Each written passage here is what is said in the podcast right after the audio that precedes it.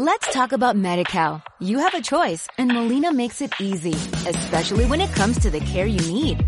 So let's talk about you, about making your life easier, about extra help to manage your health. Let's talk about your needs now and for the future. Nobody knows MediCal better than Molina. It starts with a phone call. Call 866-420-5330 or visit meetmolinaca.com. Let's talk today.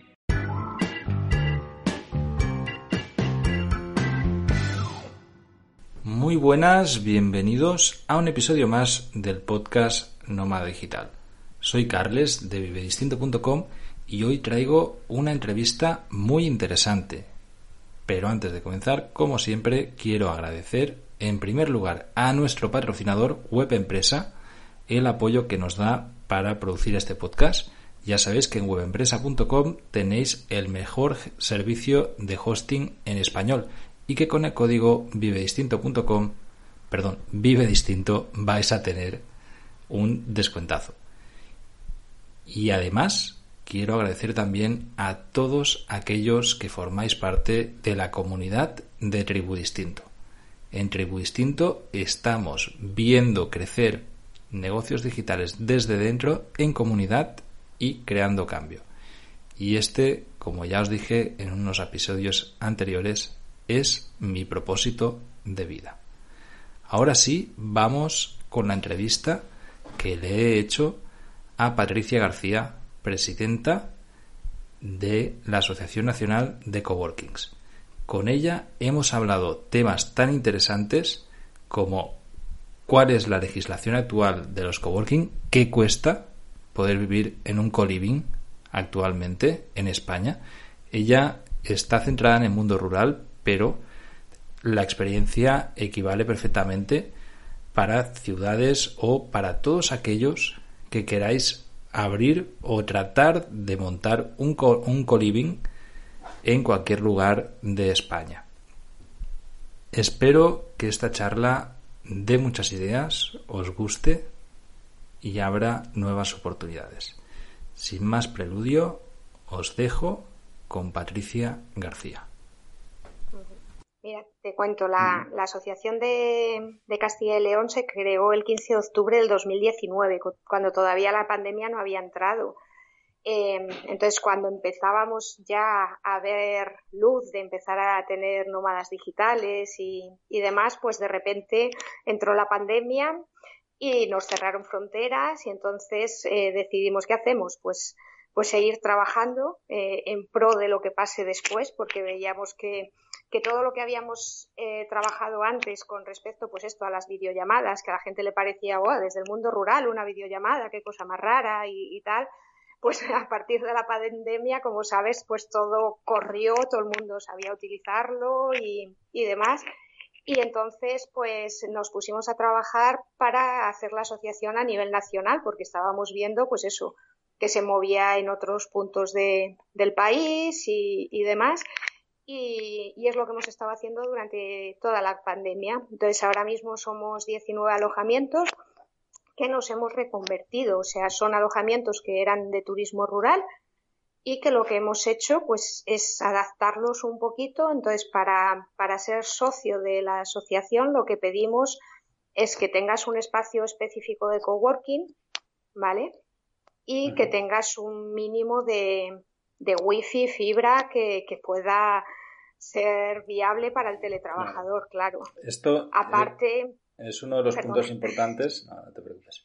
Es uno de los puntos importantes que, que tenía en la entrevista, es decir, en el mundo rural el tema de la fibra óptica e, es muchas veces deficiente, todavía no ha llegado y, uh -huh. y las conexiones en muchos lados directamente no, no se pueden o sea, son tan malas que, que imposibilitan la manera de trabajar. Eh, claro. En este sentido, entiendo que, claro, la, la, única solución es que la administración haga una apuesta fuerte por llevar la fibra óptica a todos los pueblos de, del país, ¿no? Claro, en eso estamos luchando y luego dentro de, de, los alojamientos donde realmente se impliquen en ser co-living, estamos haciendo también un bien por el desarrollo rural para que venga gente joven, preparada, y demás que quiera probar en, nuestros pueblos. Entonces, eh, creemos que desde la Administración tienen que dar un paso más y empezar a, meternos fibra donde hay colivings, eso está clarísimo. Donde hay colivings o coworking rurales, que también estamos, tenemos tres coworkings metidos en la asociación, porque lo que pretendemos con los coworkings es que, bueno, no sé si sabes que en el mundo rural encontrar vivienda de alquiler no es fácil. Entonces, claro, si pones un coworking en un pueblo donde no vas a encontrar un piso de alquiler o una casa en alquiler, es muy complicado. Entonces, eh, lo que buscamos en esos coworkings es que hagan algún tipo de acuerdo, colaboración con algún tipo de hotel rural, casa rural, o lo que sea básicamente, para, ¿no? Para que, para que, pueda dar, suplir el servicio de co-living, digamos, ¿no? En, el alojamiento más normal. Eh, más normal. Vosotros, ¿cómo, o sea, hasta ahora entiendo que, claro, con, la pandemia de por medio eh, se han truncado todos los planes, ¿no? Los vuestros y los de todo el mundo, es evidente. Pero, ¿qué, ha habido realmente muchos clientes? ¿Ha habido muchos nomás digitales que han apostado por ese tipo de, vida? Eh, Hemos tenido poquitos, o sea, cosas muy sencillas porque, porque como la, nuestro público principal ahora mismo, o sea, eh, eh, del exterior nada porque las fronteras estaban cerradas. Y, de, España es Madrid el público más fuerte en este tema. Entonces también teníamos las fronteras cerradas. Entonces la, gente que ha venido ha venido a goteo y luego encima como los espacios son compartidos, teníamos restricciones para los espacios compartidos, es, ha sido un poco caos. Entonces, claro, lo que hemos hecho es difundir la asociación, intentar ir que la gente se vaya adaptando a este modelo de negocio para que cuando todo esto pase haya los suficientes que, por ahora somos muy pocos, porque lo que estamos pretendiendo, o sea, estamos haciendo, tú has visto la página web de Castilla y León y estamos haciendo la de ANCICO, que es la Asociación Nacional, ¿vale? Entonces, ahí, una vez que tengamos la página web, lo que vamos a ir es haciendo jornadas formativas a nivel provincial por todas las provincias de España para darlo a conocer, porque no todo el mundo, tú sí porque estás trabajando en nómadas digitales y, controlas el tema, pero hay mucho desconocimiento sobre el colibrí. Totalmente. Yo, entiendo que por eso la, tarea que vosotros eh, os habéis eh, empeñado a hacer es la de trabajar primero con los alojamientos, no, no tanto con abrir mercados, sino en coger y decir vamos a eh, poder ofrecer un mercado de calidad que, que realmente tenga sentido para, para todos aquellos nómadas digitales que quieran venir y ya estemos preparados. Eh, en este sentido, en el mundo rural entiendo que también es algo que es tarea de titanes, ¿no? Porque no, no la mayoría, entiendo, de, casas rurales de toda la vida no están puestos en, en el tema digital como, como se requiere para, para un nómada digital poder ir a vivir ahí, ¿no? Claro, por eso te decía que la, tercera opción para entrar en la asociación es que el, lo estamos llamando delegado de, zona, tiene que ser alguien pues muy preparado en turismo, muy preparado para atender este tipo de público, no nos vale cualquiera. Entonces, eh, es lo que te digo, ¿no? En la asociación nos va a costar, pues, primero porque hay que abrir mucho la mente, porque hay gente que está acostumbrada a tener su público de fin de semana y con eso se conforma y no quiere tener a una persona trabajando un mes o, tres meses, entonces eh, es complicado. Por eso te digo que, estamos intentando hacer estas jornadas porque creemos que es un público objetivo muy bueno, que llena más entre semana, que es nuestro gran problema en, dentro del turismo rural. Y, que encima pues pues pues estamos ayudando al, desarrollo rural atrayendo a, a esta gente. Totalmente. Y el mensaje, o sea, me queda muy claro que, la labor que habéis hecho es cara a las casas rurales, y al turismo rural y demás, pero hacia los nómadas digitales, ¿cómo estáis enfocando mensajes? Es decir, ¿que, tenéis alguna campaña, tenéis algo, eh, contáis con puntos de apoyo, como por ejemplo participar en este podcast? Es decir, ¿tenéis alguna iniciativa de decir, oye, vamos a dar a conocer esto a los nómadas digitales y a la gente que teletrabaja de, que está actualmente en España o que quiere venir a España? ¿Cómo, cómo gestionáis eso? pues estamos saliendo en, periódicos nacionales, hemos salido en Euronews, estamos haciendo mucha promoción de a nivel clásico y ahora cuando tengamos la, web pues ya nos pondremos a, hacer más cosas a través de las redes sociales y, y demás. Pero claro, hasta que no tengamos un, una capacidad de decir tenemos unos cuantos grandes alojamientos dentro, ¿sabes? O sea, ahora con 19 creemos que es muy poco para toda la oferta que puede haber. Sí, pero bueno, igualmente, yo creo que, justamente, o sea, hay muchísima oferta, hay, mucha demanda de este servicio, este tipo de alojamientos. Yo mismo sería un usuario asiduo y, conozco muchos que, que también, pero, realmente no se dan a conocer. O sea, no, no existe, por ejemplo, en Portugal sí que hay una, una red muy fuerte de, de tema de coliving y, en zonas no tan rurales únicamente. El Algarve, evidentemente, pero, pero también zonas de Lisboa y Oporto, por ejemplo, hay pero una oferta brutal. Sí, sí, sí, en las madeiras también. Entonces, cuando yo como nómada digital extranjero, en este caso, ¿no? Eh, estoy buscando para ver dónde puedo ir por Europa o si quiero ir a Portugal, me encuentro muchísimas facilidades, mientras que si lo quiero hacer en España, eh, no hay... Cuesta. Me cuesta, no, es que no he encontrado ninguna. O sea, al final es, claro, no, hay ninguna opción de decir, oye, pues, pues sí, hago un checking, ¿no? Al final todo el mundo tira lo mismo. Airbnb, coger alojamiento un mes, asegurar que hay tema de internet, pero, pero al final esto no es un co-living. Es decir, el, el Airbnb, tú, sigues aislado del mundo, no, no tienes un ambiente co-living, no hay eh, pues, pues, eso, ¿no? Un poco de dinamismo y, sociabilidad de, otros emprendedores que, también están trabajando online. Eh, Ahí están. Claro, en este sentido, sí que me doy cuenta que es muy difícil la labor que queréis hacer de. Si yo ahora, por ejemplo, voy a uno de los establecimientos y me quedo un mes ahí, lo más probable es que sea el único nómada digital que esté ahí. Entonces, no, no, no sé si es así o no, ojalá que no sea esa realidad, pero... Vamos a ver, yo he tenido tres en el, en el, pero tengo cinco habitaciones. O sea, date cuenta de que, claro, son habitaciones dobles, ¿sabes?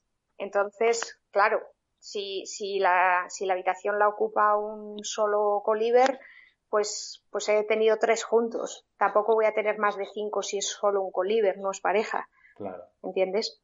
Sí, sí, sí, claro. Entonces, somos alojamientos muy chiquitines, tampoco te esperes que sean unos colivings de 200 habitaciones. No, no, evidentemente, pero, pero me refiero a eso, ¿no? Que haya un, cierto movimiento constante, pues que sean puntos de encuentro, que al final los colivings a nivel internacional son eso, es, son espacios donde, pues, eh, además de trabajar y teletrabajar y saber que cumple con unos estándares mínimos de buena conexión a Internet, buen espacio para trabajar, etcétera, hmm. sabes que también te vas a encontrar otras personas en tu misma situación y que te va a permitir eso, pues, bueno, eh, tener vida social con exactamente y, todo lo necesario, sí, hombre, eh, de eso se trata, de eso se trata, de, llenar todos los alojamientos con este tipo de, de público.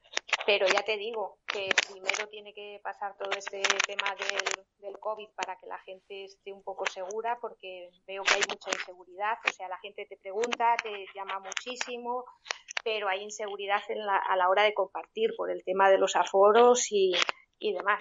Claro, bueno, también es lógico eso ya, indistintamente de si, si es un, un, alojamiento pensado para turismo o si es para temas de de más digitales. ¿no? Eh, en el caso vuestro, es decir, ¿qué precios tiene? Si, si, yo me quiero venir a vivir un mes, o dos meses, o tres meses, ¿realmente es asequible? ¿Es, es viable para alguien que, que, tiene un sueldo normal, que tiene un presupuesto, pues, pues bueno, al uso? O, realmente, porque ese es uno de los grandes miedos y de las grandes barreras que nos encontramos en, en España, sobre todo, ¿no? De que cuando hablas con, alojamientos que son puramente turísticos, claro, la tarifa diaria que ellos tienen no está pensada en, para, para mediana larga estancia. Entonces, cuando buscas decir, bueno, si, si vale un fin de semana, anoche vale 60 euros o 70 o 100, perfecto. Pero si yo me quiero quedar 30 días, no me cobres a, 60 o 30 a, a, 100 euros la noche porque es que se, te va de presupuesto. ¿Qué, precios tiene? Eh, ¿O qué rangos de precios hay? en la asociación nunca nos metemos en el precio de, de lo que va a pedir el, el, socio, porque creemos que cada uno tiene que hacer su revenue manager de su negocio y saber lo que puede cobrar para que le salga rentable. Eh, yo te puedo decir mis precios, o sea, yo tengo eh, para una semana un 20% de descuento con relación al precio normal. La habitación más barata en tres semanas son 59,90, para que te hagas una idea. Si estás 15 días te hago el 35 y si estás 30 te hago el 50. Claro, al final estamos hablando de, el precio normal serían a 60, serían 1800, te saldría por 900 euros eh, la estancia la estancia en el coliving. No, no sé si puedes apartar un poquito el micro porque te, te pega con la chaqueta y tendremos a los oyentes pobres. Perfecto. Eh, claro, al final. Si sumas que, que tienes una habitación, en mi casa era una casa rural de cinco estrellas y un hotel rural del cuatro, porque luego dices qué precios tienes. Claro, depende de dónde quieres ir a vivir. no es lo mismo querer vivir en un piso que tienes una cama y una mesilla que, lo que ofrecemos dentro de, los alojamientos de turismo con nuestras estrellas y demás. Entonces, claro, mi, eh, mis habitaciones son temáticas, eh, es una cama con, con colchón de látex, es, eh, sí, sí, sí, que, podéis ofrecer unas... privada, claro, pero, pero aparte de tener tu habitación privada con tu baño privado, pues luego tienes el espacio de coworking, pero tienes muchos espacios comunes, tienes un jardín de 655 metros cuadrados, tienes biblioteca, tienes una cocina de 50 metros cuadrados para cocinar a, todo trapo, que vamos, ninguna cocina de ciudad le, puede envidiar nada, ¿sabes? Entonces, claro, si sumas todos esos gastos que vas a evitar pagar IBIS, que vas a evitar pagar seguros, que vas a evitar pagar desplazamientos porque vas a vivir y trabajar en el mismo sitio. Y lo único que tienes que pagarte es la comida, comida de cercanía, o sea, la luz, el wifi, todo está dentro. Entiendo que cerca de, del establecimiento pues hay espacios en los, bueno, yo qué sé, pues supers y demás, ¿no? Donde puedes abastecerte. Claro, claro. Y, claro, ¿No habéis pensado también en ofrecer un paquete ya entero? Es decir, bueno, eh, con, con comida incluida, todo absolutamente incluido, donde ya desde la misma casa. Eso subiría, subiría mucho el precio. Subiría mucho el precio. Date cuenta de que en un sitio pequeñito un menú de, de 20 euros al día no te lo quita nadie. Entonces es mucho más barato que te lo hagas tú, ¿sabes? Que consumas productos de la zona y demás, que te lo hagas tú, que no un chef para, para tan pequeños. Totalmente. Eh, una, una Claro, claro, no, no, al final eh, también tenéis que poner la oferta que sea atractiva para, para consumidor, ¿no? Claro, Una de las cosas que, nos preguntamos, porque el, el, tema del co-living en realidad en España no está regulado, o sea, no hay una regulación como tal, se entiende que necesitas una licencia turística no puedes. Nosotros hemos, hemos mandado un borrador de, normativa de Coliving a la Junta de Castilla y León que se ha mandado en abril del año pasado. Entonces, eh, muy enfocada pues a una mezcla de lo que son los albergues turísticos, ¿vale? Y, y de las casas rurales, como una mezcla de, de, las dos, ¿vale? Para que haya opciones a, a, pues a lo mejor a tener una habitación sin baño para que te salga más barato, ¿sabes? Y cosas así, y categorizados por estrellas. En el mostrador, o sea, en el mostrador, en el, en el despacho de la Junta está. Esperemos que nos den algún día, pues, la, alegría de que esté regulado. Parece que, que la administración brilla por, por, por la eficacia, ¿verdad? Y por, y por desconocimiento, es lo que te digo. Es que cuando entras en el tema del coliving y, te das cuenta de, lo beneficioso que es, dices, es que es una maravilla, pero la gente de despacho no llega a verlo. Y es que para el mundo rural es tan importante, es muy, muy importante para el tema de la despoblación. De hecho, es uno de los temas que, hablábamos nosotros dentro de la comunidad, en, Tribu Distinto, de decir, oye, eh, hay los famosos pueblos abandonados o, hay aldeas eh, pequeñas donde eh, la adquisición de una vivienda no, no, es un precio muy alto, incluso hay ayudas o, facilidades autonómicas para, para poder montar una pequeña comunidad ahí, pero a la hora de, dar el paso, decir, bueno, vale, pero hay que hacer todo esto legal, habría que pues sacar las licencias pertinentes y demás, no se sabe absolutamente nada, o sea, es, un total desconocido. Dicen, bueno, tienes que la licencia turística. Pero es que yo no voy a hacer nada de turismo. O sea, aquí no puede venir alguien un fin de semana y ir a buscar setas. No, no está para esto, ¿no? Es, es otra mentalidad y otro, otra oferta que queremos dar. Para alguien que quiera, no. Es decir, vosotros cogéis a, empresas turísticas y las adaptáis a, este método, a esta manera de, hacer negocio, ¿no? Vale. Pero para alguien que no tiene ningún interés en el tema turístico, es decir, la, iniciativa propia de, de, nómadas digitales o de gente, emprendedores digitales que quieren dar una solución a otros emprendedores digitales sin meterse en el turismo porque no tienen ningún tipo de interés, porque por, por, temas estratégicos consideran que el tema de coliving tiene suficiente fuerza como para no precisar de, de turismo para, para que sea una actividad rentable. ¿Cómo se puede arrancar un proyecto así?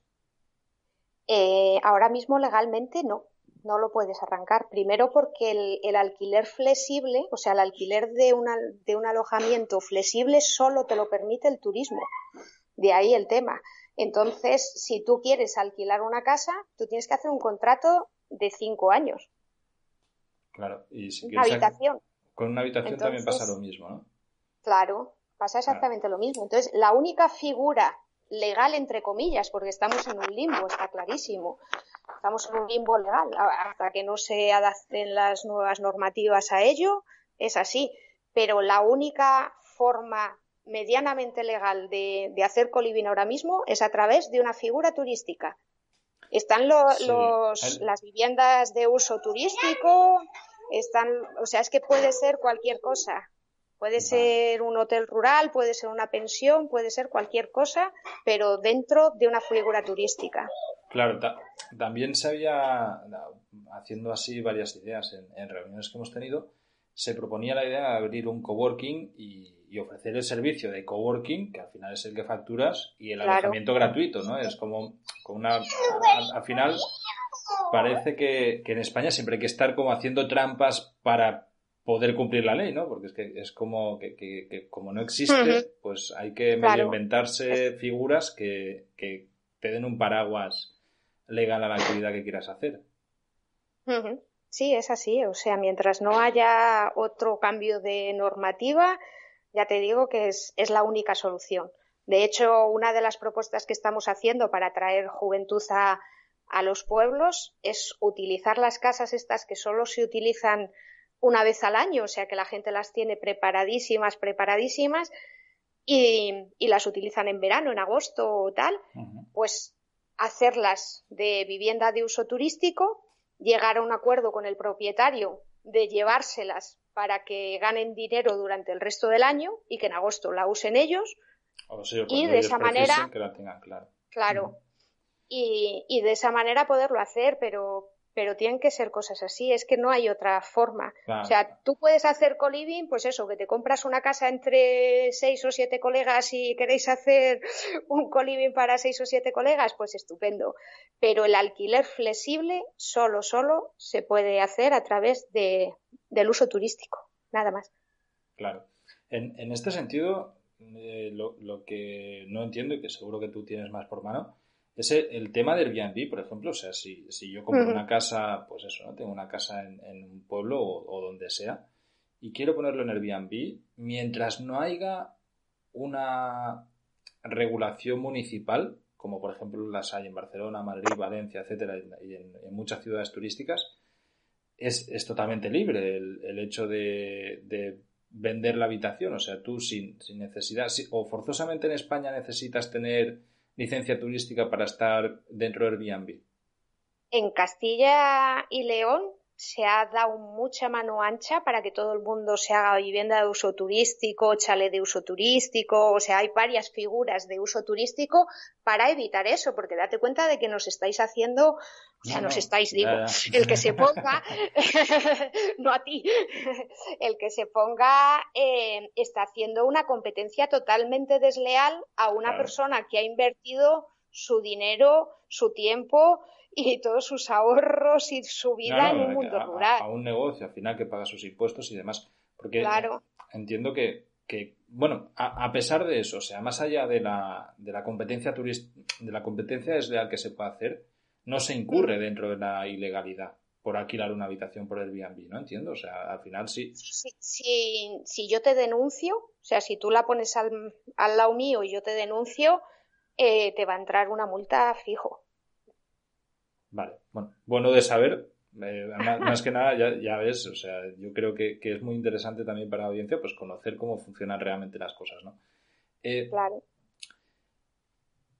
¿Qué alternativas puede ofrecer la administración de decir, oye, pues, pues de esto, ¿no? O sea, realmente, ya no más allá, más allá, perdón, del mundo rural, eh, hay grandes ciudades que también tienen co-living, de hecho son las, las mayores demandas de co-living que hay están en grandes ciudades, Madrid, Barcelona, etcétera. O sea, eh, el nómada digital también busca eso, ¿no? Un ambiente para nómadas dentro de una gran ciudad. También hay el que tiene la necesidad de un ambiente para más rural. ¿Qué soluciones está proponiendo la administración? ¿O, cómo crees que se puede solventar esto? ¿O, hay alguna manera? Veo que me vas haciendo que no con la cabeza. lo que pasa es que los oyentes no lo ven, pero yo la, única solución viable que veo es eso, es, meterte, vamos a ver, en las viviendas de uso turístico es algo tan light que no te piden nada. O sea, tú tienes una casa, te va a ir un, te das una, o sea, haces una declaración responsable en turismo de que la quieres poner para turismo y es tan light la, la normativa de viviendas de uso turístico que no es difícil, simplemente te va a hacer estar legalizado y que lo que te paguen pase por Hacienda. Ni, ni más ni menos. Entonces, yo creo que obligatoriamente, claro, está perfecto, o sea, la regularización del sector, pero obligatoriamente eh, te tienes que dar de alta mm, o de autónomos o algún tipo de figura fiscal y además tener, supongo, pues, eh, aparte de cumplir con con lo que los inspectores pues te obligan a cumplir, me imagino que salida de, emergencia en caso de incendio, cosas así. Eh, no, en las de uso turístico suelen ser, ya te digo, o sea, muy light, muy clays. De hecho, lo que es el, el turismo rural y los hoteles importantes siempre dicen que, que, claro, que se les ha dado un mano ancha a las viviendas de uso turístico. Y yo siempre digo, digo, si ha salido la ley y la gente puede solicitarlo, pues mala suerte que cambien las leyes, pero ahí está. Ahí está. Cualquier casa pasar por, por vivienda de uso turístico. Eh, ¿Esto es algo de regulación estatal o autonómica? Bueno, yo te hablo de Castilla y León, pero vamos, más o menos, se, van copiando unas a otras. ¿eh? O sea, sí. Es decir, eh, si se podría, en este caso, alguien que quiera montar un co-living, pues abrir en una casa, sea alquiler o sea comprada, lo mismo da. En una propiedad, pues solicitar ser eh, para uso turístico, pagar las tasas correspondientes. ¿Son muy elevadas estas tasas o, son tasas muy bajas? No, no, solo tienes que pagar el, el IVA, que es el 10% en turismo. Además, es muy barato. No es un IVA alto de un 21. Y ya está, no, no hace falta ningún tipo de y estar es ser autónomo de alguna manera. Bueno, sí, tener una figura legal que, facture toda esta actividad, pero bueno, al final me sorprende la, facilidad que, han puesto en este sentido, porque joder, normalmente en España las cosas siempre funcionan bastante mal y, en este sentido, bueno, para, para, el que quiera tener una casa de turismo rural eh, es bastante fácil y al final si la quieres usar como co-living o no, pues esa ya es tu estrategia de comercialización al final, ¿no? Es decir, no, no tiene mucho más. Vale. Eh, me, parece muy fácil, o sea, realmente lo, encuentro muy sencillo para alguien que tenga la iniciativa.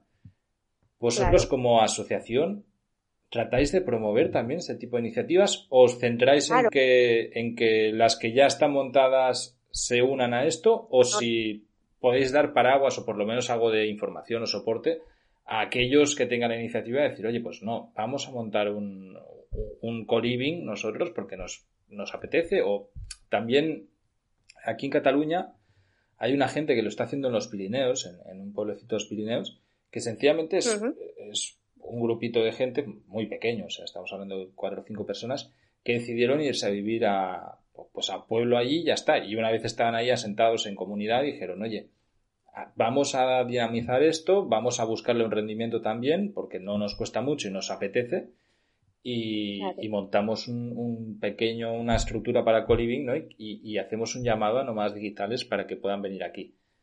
Claro, en alguien que quiera hacer esta iniciativa, ¿cómo lo podéis ayudar desde la asociación? Pues nosotros vamos a, o sea, en la página web que estamos haciendo ahora, eh, vamos a, poner unas mm, mm, eh, píldoras formativas, unos webinarios y, haremos las jornadas que te digo para ir fomentando este, este tipo de iniciativas, porque como te digo, o sea, bueno, nuestro ideal sería que hubiese 20 colivings por provincia, o sea, mm. eso sería una red fantástica para toda España, ¿sabes? Y, eso es lo que pretendemos. ayudar. totalmente. Eh, dar visibilidad y, estar apoyando en todo. Y la asociación, que entiendo que está legalizada como asociación, también es un trámite que no, no es tan complicado en, el, en España. Bueno, Sí, al menos en Cataluña no está. Hay veces que te pone, yo porque ya llevo tres asociaciones, pero no te creas que son muy tiquismiquis los del registro de asociaciones, tienes que tener las cosas muy, muy bien estructuradas. Por ejemplo, en la de Castilla y León, para que te hagas una idea, yo había puesto de asistir, eh, de hacer eventos nacionales y me decían que, no podía porque estaba limitada a Castilla y León. ¿Sabes? Entonces me las tiraron para atrás los, los estatutos. Entonces, no, hombre, tienes que saber. Sí, sí, tienes que tener una guía correcta de, hacer, de generar una asociación. Entiendo también que desde una asociación sin ánimo de lucro se podría fomentar también eco-living, es decir, al final pueden generar una actividad económica siempre y cuando no, no se haga lucro de, ello, ¿no? Nosotros, dices, como asociación. O no, no solo vosotros, sino cualquier persona que, diga, bueno, pues voy a montar esta iniciativa sin, o grupo de personas, porque para ser una asociación necesitas ser más de uno, sin, sin buscarle lucro, sino sencillamente por dinamizar el pueblo, por, por dinamizar un espacio y demás, podrían... Si no estás cobrando, no tienes ningún problema. es lo que te digo. Y aunque estés cobrando, siempre y cuando no sea para generar lucro, no, no debería tener ningún problema. Ahí ya me pierdo, yo creo que no. No, no, sí que, hay... si, que si estás cobrando vas a, a tener lucro, de alguna manera. Eh, puede recaudar fondos una asociación sin incluso emitir facturas sin pues te lo digo porque aquí yo conozco muchos casos de asociaciones que pues organizan fiestas o demás no las, típicas fiestas vecinales que al final incluso conciertos donde se cobran entradas se venden cosas se emiten facturas y todo esto se paga a la gente o sea te quiero decir que en, que en asociación tienes que tener los mismos gastos que ingresos no hay un negocio detrás, sencillamente es eso, ¿no? De, que sencillamente pues por poder gestionarlo y poner una figura legal detrás de todo esto y bueno, un grupo de personas que decidan eh, generar una iniciativa de este tipo.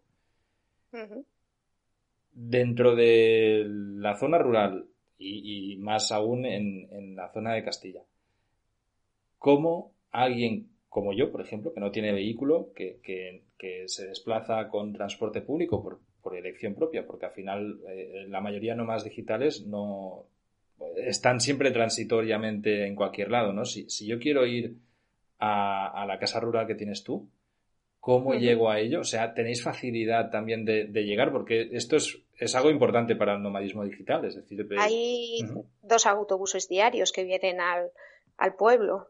O sea que no hay ningún problema. De todas formas, en caso de, que vengas, yo que sé, vienes de Bruselas, llegas a las 2 de la mañana, pues a mí no me importa ir a, buscar al cliente a Zamora sin ningún problema.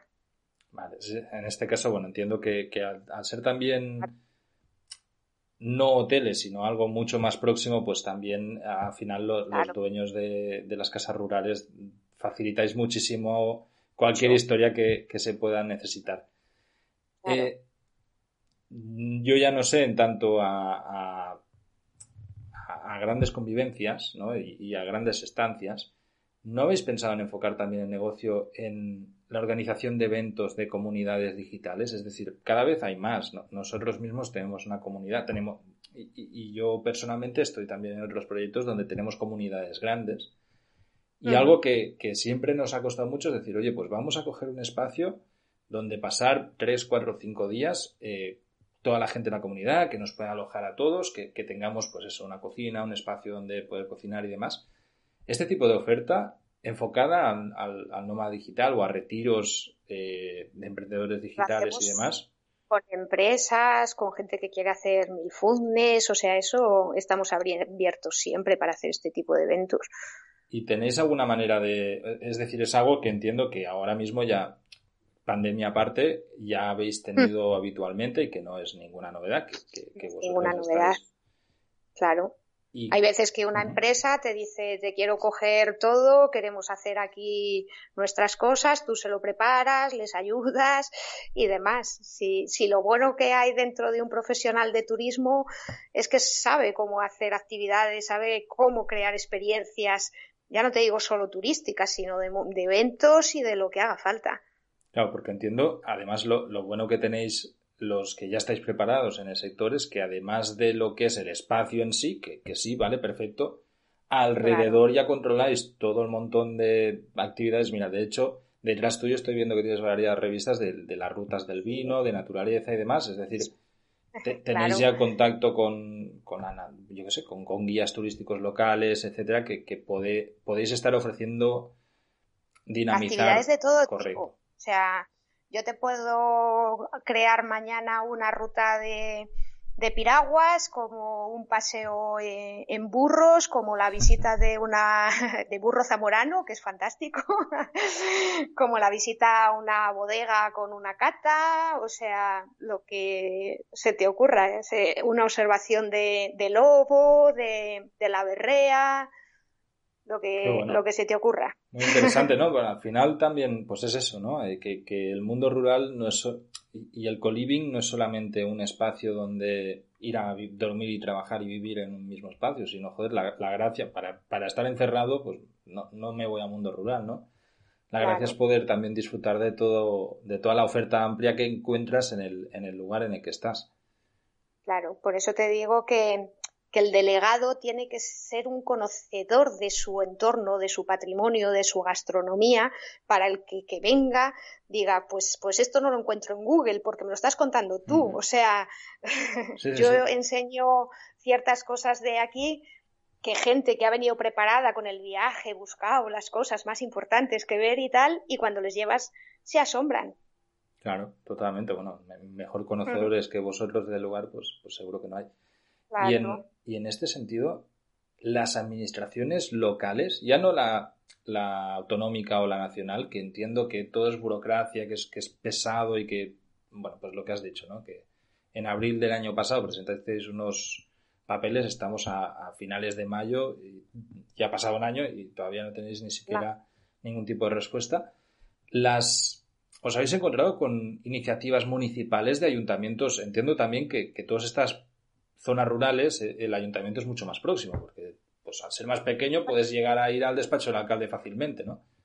Más que ayuntamientos, porque luego en los pueblos también te encuentras cosas, o sea, gente muy cerrada, que cuando encima hablas con vocablos anglicismos y demás, pues dicen estos que de qué van, ¿sabes? Pero sí que los grupos de acción local, de hecho el secretario de la asociación es el gerente de un grupo de acción local, que están fomentando muchísimo el tema del coworking rural. ¿Sabes? ¿A qué te refieres con un grupo de acción local? O sea, que, son pequeñas estructuras organizadas municipales para, es dinamizar. No, no es, no es municipal. Es también un tipo de asociación que funciona con fondos europeos, ¿vale?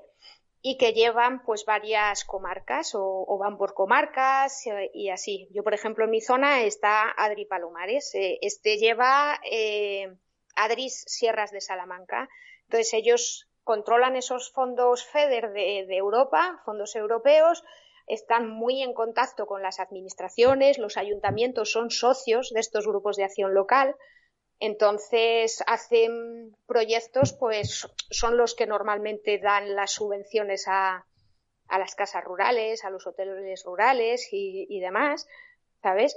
Y, son los más preocupados por el territorio realmente, porque hay muchas veces que la persona del pueblo es que ni le interesa que el pueblo crezca más ni de que venga más gente. Ellos viven tan a gustito en su mundo y, son realmente los grupos de acción local y las diputaciones provinciales los que más se preocupan por el territorio. Claro, no, totalmente. Eh, eh, en este sentido, claro, al ser temas rurales, es muy necesario también que sea un, crecimiento sostenible, ¿no? O sea, que, no se masifique porque de golpe te, puedes joder la idiosincrasia del, espacio en sí, ¿no? El lugar donde estás. Para hablar de, ayudas europeas, entiendo que no solamente europeas, que hay, que hay varios tipos de ayudas. Para alguien que quiere empezar, puede llegar a acceder a este tipo de ayudas para arrancar una casa rural. ¿Cómo, funciona eso y a dónde se debe dirigir? Mm, normalmente, o sea, aquí en Zamora te hablo, eh, te salen ayudas tanto en los grupos de acción local como en las diputaciones provinciales, como en el ICE, eh, que depende del Ministerio de Industria de Castilla y León. Pero claro, cada comunidad, el tema de ayudas va por un mundo, ¿sabes? o sea, que me encantaría conocerla de todas las comunidades, pero ya es más, más que suficiente. No, pero bueno, puede ser un buen punto de partida para alguien que, está pensando este, este tipo de iniciativa. Y, insisto que, porque creo que dentro de la audiencia hay, hay, gente que puede tener este interés, ¿no? Y, a mí muchas veces me escribe, hostia, es que yo no sé qué hacer, tal, me gustaría irme a vivir al campo porque soy de ciudad, estoy hasta las narices, tal. Y dices, bueno, pues aquí existe una, una alternativa viable, real de poder coger una, casa rural y arrancarla enfocándola a este tipo de negocio, que a lo mejor, además, si eres un emprendedor digital, tiene mucho más sentido y, es más guay, ¿no? Y que, yo, por ejemplo, me, veo, eh, pues eso, ¿no?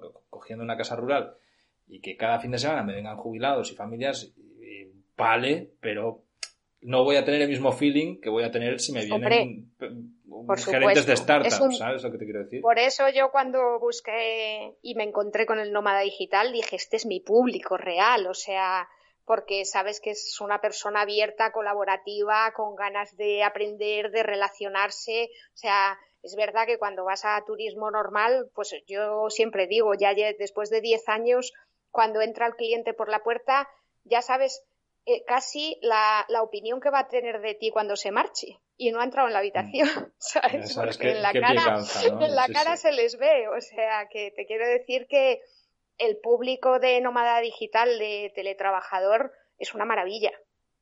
Es el que todo el mundo quisiera tener en un establecimiento turístico.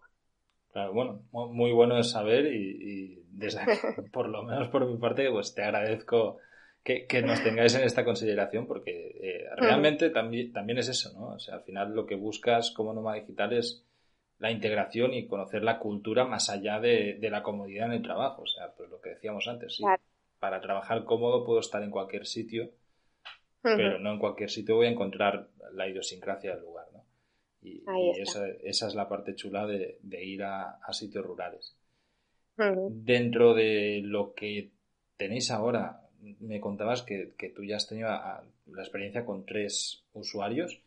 Cuéntanos un poquito con cómo llegaron a ti y qué tipo de estancia han tenido, qué perfil de nómada digital es el que os habéis encontrado más. Es decir, gente que ha venido por una semana, por, por tres meses o cómo. Pues he tenido gente que ha venido para una semana, pero he tenido extranjeros que se han tirado un mes y, y vienen muy enfocados, aparte de a teletrabajar, a conocer el idioma.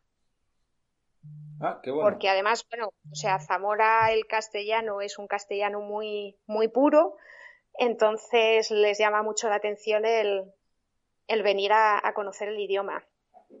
Qué bueno, bueno, muy curioso. De hecho, no sé si es uno de los servicios que también ofrecéis dentro de turismo rural, es decir, de coger y decir, oye, pues hay que, forma, hay que poder dar esta forma, formación más allá de, de, pues eso, el idioma, incluso la cocina, que también es algo que es muy típico de conocer en todos los sitios a los que vas, de, de poder conocer la cocina local y, y darse cuenta de, de, qué es lo que se está haciendo. Es fundamental, porque estamos hablando de, de desarrollo sostenible y, tenemos que hablar de kilómetro cero y de, y de, economía local, de economía circular. Entonces, de, dentro de nuestros colivings lo que fomentamos es el consumo de nuestros productores. O sea, yo voy a, a tener en breve, te, he hablado con una empresa de Zamora que tiene todo producto de ternera de aliste, ternera de sayago, eh, alubia pardina de tierra de campos, el pichón de tierra de campos. Okay. Entonces, qué bien claro, suena todo esto. ¿A que sí? entonces son platos. Yo ya doy clases de cocina, no sé si lo has visto en mi página web. Entonces, si tú quieres contratar clases de cocina zamorana, pues yo, yo las doy perfectamente. Pero si tú quieres tener una pata de cordero zamorano que está que te mueres, ya preparado y que solo lo metas a, a, al horno y que en cinco minutos te comas una pasada de cordero, pues, pues también lo vas a tener. Qué bien, qué bien. Bueno, al final eh, eh, parece que, como siempre, ¿no? Pues la barrera de, de, poder disfrutar de todo esto, pues es económica. Eh, uh -huh. Ahí está. Evidentemente, lo, lo, los nómadas digitales, pues también tienen su presupuesto y, y deben ajustarse uh -huh. a ellos. Pero sí que es cierto que cuando te abres al mercado de, de, de nómadas digitales extranjero, en España hay muchísimos estadounidenses o alemanes eh, o, o, incluso yo he conocido gente de Finlandia y de países como Noruega o Suecia y demás, escandinavos. Y latinoamericanos de dinero, que uh -huh. les interesa muchísimo conocer nuestro patrimonio porque están enamorados de España. Yo he tenido muchísimos latinoamericanos. Pero que venían como nómadas digitales o, o, entiendo que sí, el latinoamericano sí, sí, que ven... normalmente que viene aquí claro, es más a turismo mm, usual, ¿no? Al, al turismo no, no, que no, no, uh -huh. Yo he tenido un, eh, un, grupo de chicas argentinas nómadas digitales, he tenido uruguayos también. Qué bueno. Qué bueno. Pero te hablo con un nivel adquisitivo que no. Que no es jugando, que son... sí, sí. Que, sí. que se podían permitir a todo el trapo. De Puerto Rico también he tenido. Uh -huh. Bueno, eh, me parece genial la iniciativa que tenéis. Creo que, que ha quedado muy claro cómo, cómo, funcionáis. En las notas del episodio vamos a poner los enlaces a vuestras webs para que el que quiera contactaros o conocer más, pues que, que sepa la, dónde llegar. La nacional es terminado en es. O sea, tú te has metido en ORG, sí, pues la nacional pues la es terminado en es, pero que estamos trabajando en ella, ¿eh? no está rematada. Vale, bueno, a ver si para cuando publiquemos ya, ya está. Y si no, y si no, pues ya sabéis que en punto .org podéis encontrar también a, a Patricia y, mm. y, que ahí, a partir de ahí pues podéis llegar.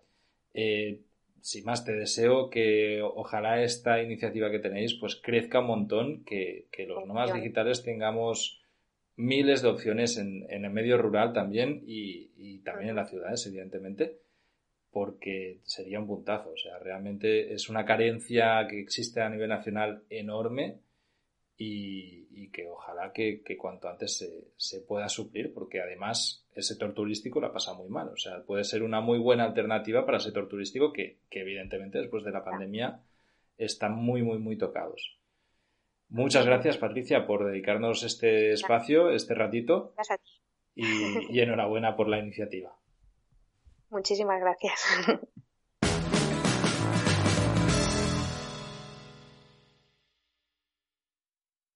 Let's talk about MediCal. You have a choice and Molina makes it easy, especially when it comes to the care you need.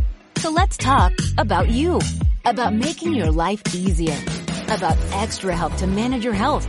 Let's talk about your needs now and for the future. Nobody knows MediCal better than Molina. It starts with a phone call Call 866-420-5330 or visit meetmolinaca.com. Let's talk today.